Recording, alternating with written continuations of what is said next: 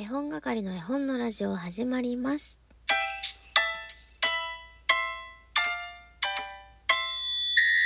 こんばんは、絵本係のまこです。この番組は絵本つながる言葉、命をテーマに活動している絵本係が絵本の話をしたり、絵本じゃない話をしたりする12分間です。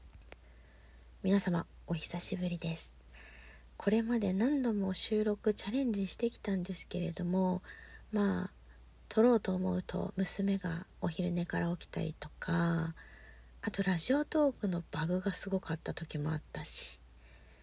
この前はねつぶやきで「こんばんは」だけ入れたことがあったんですけど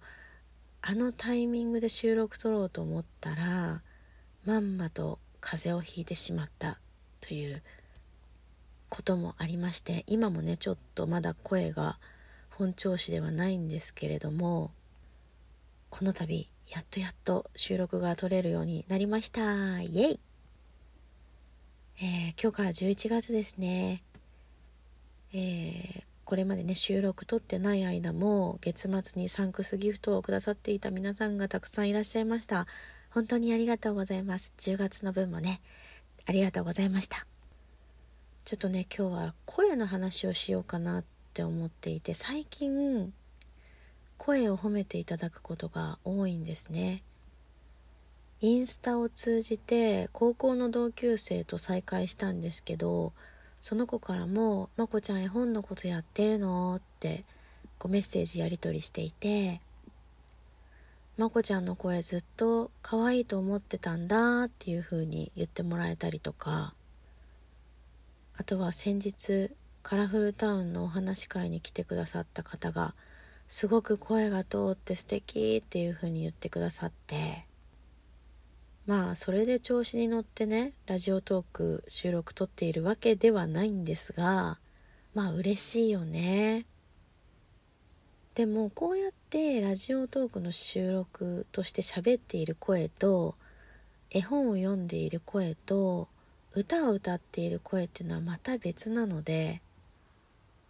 どの部分の声を可愛いとか素敵って言ってくださっているかは、まあ、それぞれなんですが実はね私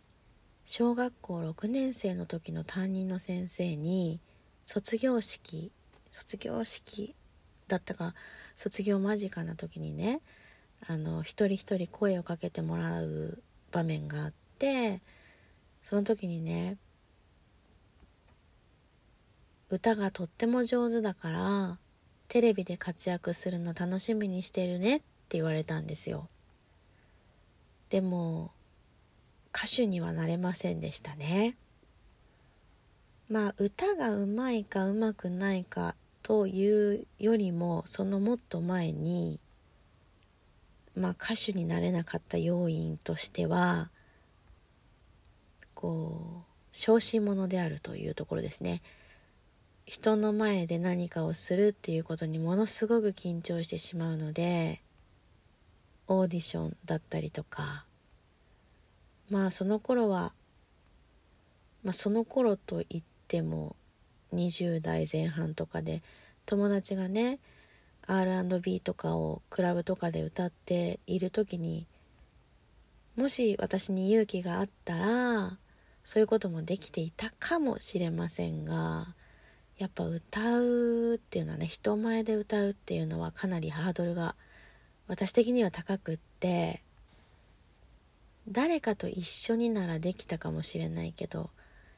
一人でってなるとねなかなかこう積極的にはできませんでしたね。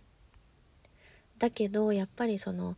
6年生の時の担任の先生が言ってくださった言葉っていうのがねずっと今も残ってるわけですよ。こうやってってねあの話すことになっていますからいつかどこかでそのテレビで歌を歌う姿ではないけれど私がこう絵本で活動しているのをその先生に届けられたらいいなっていうふうには思っていますね。だけど小学校6年生の時に40代の先生だったのでで今計算したらめちゃめちゃ怖くなってきました。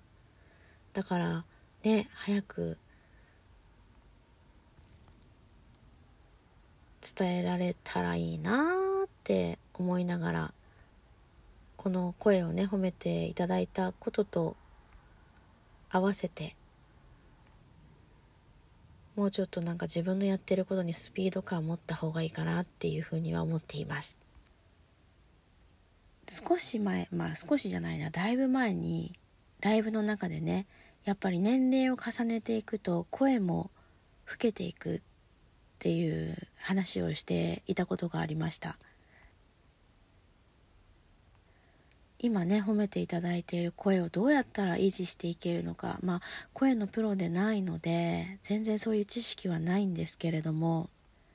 多分だけど使っていればある程度は保てるんじゃないかなと思うので、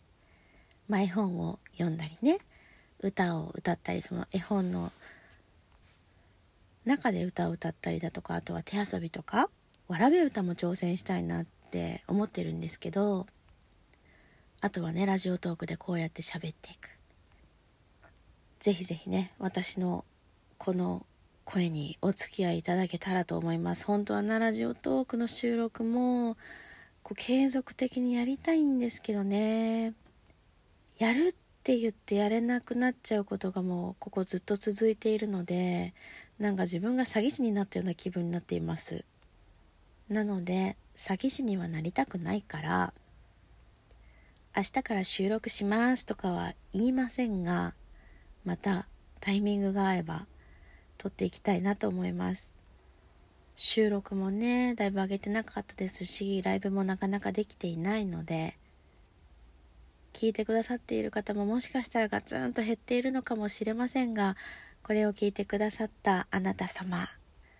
またよかったら聞いていただけると嬉しいです。久しぶりすぎてですね特別面白い話まあ以前もですけどもできていませんが今日はこの辺にしようかなって思っています。今日は11月1日あさってはですね岐阜の市の図書館の外でですねマルシェが行われてそこで絵本販売をする予定でいます。11月3日ってこう1年の中で一番晴れる確率が高い日らしくって結婚式の日にちでね選ばれることも多いみたいなんですがきっとね晴れるであろう